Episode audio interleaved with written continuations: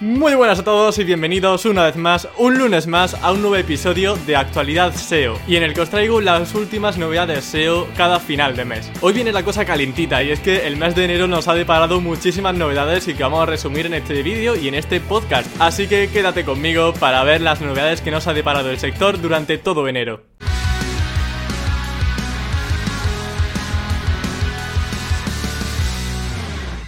La primera novedad es ni más ni menos que un factor SEO. Yo dije que íbamos a empezar fuertes y efectivamente empezamos muy fuertes. Este nuevo factor de ranking se llama Google Passages o Google Pasajes. Y gracias a él Google va a poder identificar mejor cada una de las partes que conforman un contenido. Y gracias a esto, por ejemplo, aunque el 95% de tu contenido no sea interesante para una keyword o para una consulta, si ese 5% restante es exactamente lo que el usuario quiere encontrar, tu artículo sí va a posicionar. Habrá que comprobar de qué modo actúa cuando se lance porque todavía no se ha lanzado, pero yo creo que va a ir muy ligado al tema de los rich snippets, de las búsquedas por voz y de ese mensaje directo, de esa respuesta directa en la que en dos líneas te dice ya lo que necesitas. Básicamente como viene haciendo ya tiempo atrás. Hay que recalcar que no es algo que afecta a la indexación del artículo, afecta directamente a su ranking, al posicionamiento, y esto es que está ya confirmadísimo por John Muller de Google. Y para Masinri va a ser un cambio que no va a pasar desapercibido, y es que ya está confirmado que va a afectar a al menos un 7% de las búsquedas de todo Internet,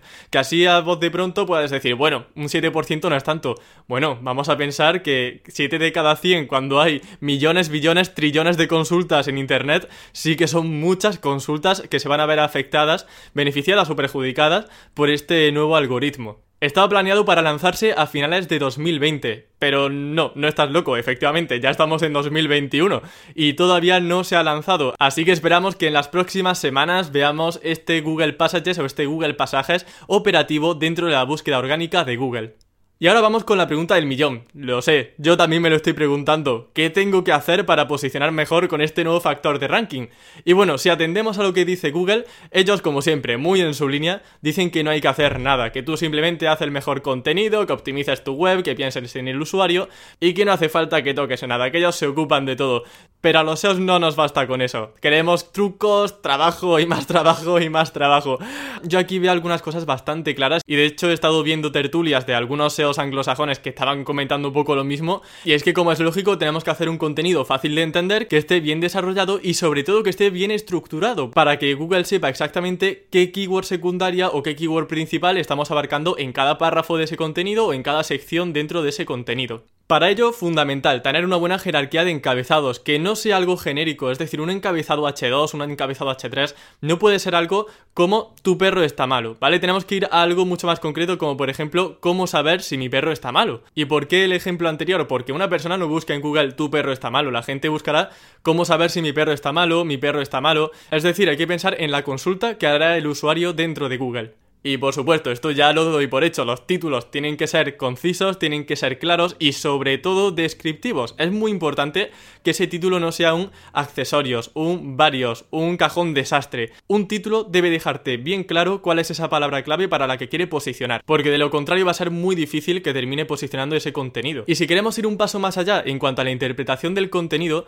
como ya sabemos de años atrás, tenemos los elementos conocidos como datos estructurados, que son fragmentos de código que podemos distribuir a lo largo de nuestra página y a lo largo del contenido para decirle a Google a qué se refiere cada uno de los elementos de nuestro contenido. Por ejemplo, si tenemos una web de recetas, podemos encontrar datos estructurados que son exclusivamente para webs de recetas y donde podemos indicarle a Google con un pequeño código qué sección habla de los ingredientes, qué sección habla de los pasos, qué sección habla del tiempo de cocción. Todo eso podemos indicárselo mediante código Google y para ello podemos usar recursos como los códigos que nos ofrece chema.org. También esto me genera inquietud porque digo, a lo mejor es el momento de hacer megaposts, ¿vale? Es decir, artículos gigantes de 5.000 palabras que abarquen un montón de palabras clave dentro del mismo contenido. Así que mi percepción es que los megaposts van a tener un incremento en rankings. ¿Por qué? Porque al final el usuario tiene ahí un montón de información. Tiene tanto la keyword principal que ha preguntado y que Google ha detectado que en ese megapost se está abarcando y luego aparte si quiere seguir leyendo pues tendrá 4.500 palabras más para documentarse sobre el tema. Por tanto, habrá que ver qué tal se desarrolla, pero yo creo que los megaposts van a dar bastante que hablar con esta nueva actualización. Y ahora continuamos con la segunda noticia de actualidad SEO, y se trata ni más ni menos que de una nueva herramienta que ha lanzado Google al mercado. Lamentablemente no está todavía en España, aunque comentan que en los próximos meses esperan lanzarla en muchos otros países. Actualmente está en India, en Indonesia, en Nigeria y, como no, en Estados Unidos. La herramienta en cuestión se llama Google Question Hub y básicamente es una plataforma donde vamos a poder encontrar cuestiones y preguntas de los usuarios que hacen en Google pero que no tienen todavía una respuesta concreta. Y esto nos va a venir muy bien para tener ideas de contenidos que no tengan nada de competencia, porque si están en Google Question Hub significa que no hay una respuesta clara todavía para esa keyword, para esa consulta que ha hecho el usuario. Y si por ejemplo alguien pregunta, ¿puedo viajar a Madrid con el coronavirus, por ejemplo? Yo simplemente tengo que poner la URL de mi artículo donde tengo esa respuesta y podré ver en el rendimiento si para esa keyword mi artículo está bien posicionado y los clics que recibe y otras métricas que se asemejan mucho a lo que vemos en Search Console. Ya por las pruebas que se han hecho en otros países, comentan que algunas de las preguntas no son muy interesantes, que a lo mejor no se buscan mucho, que son preguntas muy extrañas y que rara vez se van a cuestionar.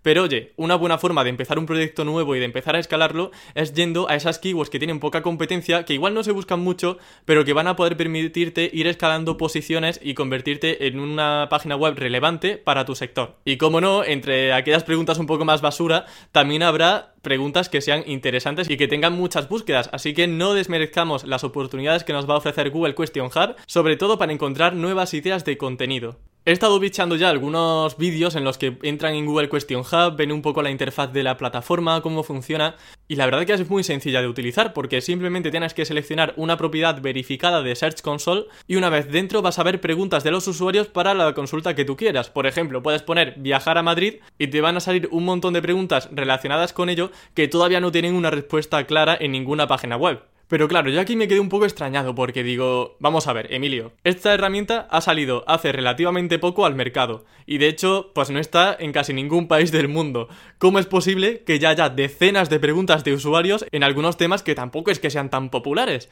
Y resulta pues que Google tiene su propio algoritmo para este Google Question Hub y lo que hace es recopilar aquellas consultas que ha hecho la gente en todo el histórico dentro de Google y aquellas en las que ha detectado que ha habido una mala experiencia de usuario, las pone en Google Question Hub para que nosotros le demos una buena respuesta. En definitiva, que Google detecta qué preguntas extrañas han hecho los usuarios dentro de Google y si no tienen una respuesta adecuada, van para Google Question Hub. Y esto deriva en la siguiente pregunta que me hago, y es, ¿Cómo sabe Google si han tenido una experiencia positiva o negativa dentro de Google? Y esto refuerza mucho algunos factores que ya teníamos en mente, como por ejemplo el dumping factor, eh, que simplemente es que el usuario si entra en una página web y al segundo se va y vuelve a los resultados de búsqueda, puede ser que su experiencia no haya sido positiva dentro de esa web. O a lo mejor que hace una consulta y no pincha en ningún resultado. Pues todo eso quizás sí que le ayuda a Google a saber si una palabra clave está teniendo un buen rendimiento en Google o si realmente no hay un contenido adecuado para esa keyword. Todo esto, como digo, también son especulaciones, porque ni en la documentación de Google ni en ningún lado hablan de cómo miden la experiencia de usuario en Google, al menos también trasladado a ese Google Question Hub. Ahora bien, lamentándolo mucho, responder preguntas de los usuarios y poner nuestra URL como solución dentro de este Google Question Hub no nos va a beneficiar en cuanto a SEO, en cuanto a rankings, y esto está confirmado dentro de la propia página de Google Question Hub. No obstante, creo que es una herramienta muy interesante tanto para obtener ideas como para traquear y monitorizar las posiciones que tenemos para distintas keywords de los usuarios. Así que ya veremos qué tal cuando venga a España y bueno, os estaré informando también sobre ello cuando podamos probarla más en profundidad. Tercera noticia, y ahora nos vamos a YouTube. Y es que YouTube ha actualizado su página de hashtags. Los hashtags, como sabéis, se están usando muchísimo en redes sociales desde siempre, desde que aparecieron, pero sin embargo en YouTube, si os fijáis, como casi todo va por consultas, por keywords que ponemos en el buscador y no tanto por tendencias, pues realmente no se han usado mucho hasta ahora. Pero estamos viendo ahora mayores esfuerzos por parte de YouTube en favorecer y en potenciar aquellas funciones relacionadas con los hashtags. De hecho, como comentaba, la última actualización que han realizado es mejorar la interfaz de las páginas donde salen todos los vídeos referentes a un hashtag. Por ejemplo, si entramos en el hashtag SEO, vamos a ver los vídeos más populares para ese hashtag. Y esto además viene acompañado de un mensaje del equipo de Google que menciona literalmente lo siguiente. Vamos a continuar haciendo más actualizaciones de los hashtags en YouTube en el futuro. Así que estad atento para conocer más noticias sobre esto. Y aquí vemos claramente que YouTube va a dar mucha más fuerza a los hashtags en un futuro próximo, así que estaremos atentos para ver qué se cuece por YouTube y cómo podemos aprovechar de cara al SEO para YouTube esos hashtags en nuestros vídeos y en nuestro canal. Y de hashtags pasamos ahora a Google Search Console, que es la cuarta noticia que nos depara este enero. Si tenéis portales informativos como revistas digitales, periódicos, blogs, seguramente os hayáis dado cuenta de que dentro de Google Search Console, en la barra lateral, vais a tener una nueva pestaña que se llama Google Noticias. Si no la tenéis, seguramente será porque vuestra página web no ha tenido un rendimiento suficientemente notable dentro de Google Noticias como para aparecer. Pero bueno, para aquellos que sí que lo tengáis, va a monitorizar todo lo relativo a las apariciones dentro de Google News y dentro de la aplicación de Android y de iOS dentro de Google News también. Pero importante, insisto en que esto sirve para la aplicación de Google Noticias o la web de Google Noticias, pero no sirve para la pestaña de noticias que nosotros vemos dentro de Google de normal. Es decir, si yo busco SEO en Google y voy a la pestaña de noticias, eso no me lo está midiendo esta nueva sección. Para ello, para medir el rendimiento de nuestras noticias dentro de Google, tenemos que ir dentro de Search Console a búsqueda, tipo de búsqueda y dentro de tipo de búsqueda ya seleccionar noticias. Y ahí sí vamos a ver si las noticias están teniendo un buen rendimiento a nivel SEO. Pero en esta nueva sección no lo vamos a poder ver, como comento, esto va a ser solamente para Google News. Y ya para finalizar este actualidad SEO, quería comentaros también que en esta sección al final voy a recomendaros una herramienta del mes y voy a hacer una especie de consultorio respondiendo las preguntas que vea más interesantes de las que me enviéis. Así que, empezando por la herramienta SEO, me ha llamado mucho la atención una que se llama Bulk Resize, y es una herramienta que nos va a permitir importar imágenes para redimensionarlas y comprimirlas de una manera brutal. Yo ayer estuve optimizando como más de 30 imágenes y es que con todas tenía un rendimiento increíble. A lo mejor había una con más de un megabyte de peso y de repente veo que pesa ya simplemente 65 kilobytes, ¿vale? Para que os hagáis una idea, un megabyte son 1000 kilobytes, pues imaginaros de un megabyte a 65 kilobytes, es una barbaridad y, realmente la calidad de imagen la verdad que era bastante buena para, para, el peso que había perdido. Por si os sirve, la configuración que yo suelo poner en esta herramienta es que redimensione la imagen en un porcentaje, en este caso suelo poner un 90%, aunque si tu imagen es gigantesca y en tu web se va a ver muy pequeñita, pues ponle que reduzca un mayor porcentaje de ese tamaño.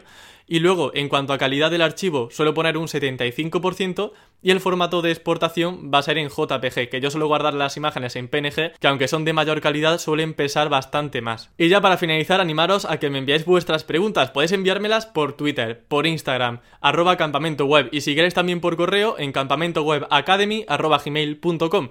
Y en la siguiente sección de actualidad SEO daré respuestas a las más interesantes para estar un ratito también respondiendo vuestras dudas y bueno, pues eh, hablar de una forma un poco más cercana con todos vosotros. Así que lo dicho, muchas gracias por estar ahí, nos vemos en la siguiente actualidad SEO del mes que viene y el lunes que viene con más entrevistas SEO y más guías de SEO para posicionar tu página web. Así que me despido, mi nombre es Emilio García y nos vemos dentro de 7 días. Hasta la próxima.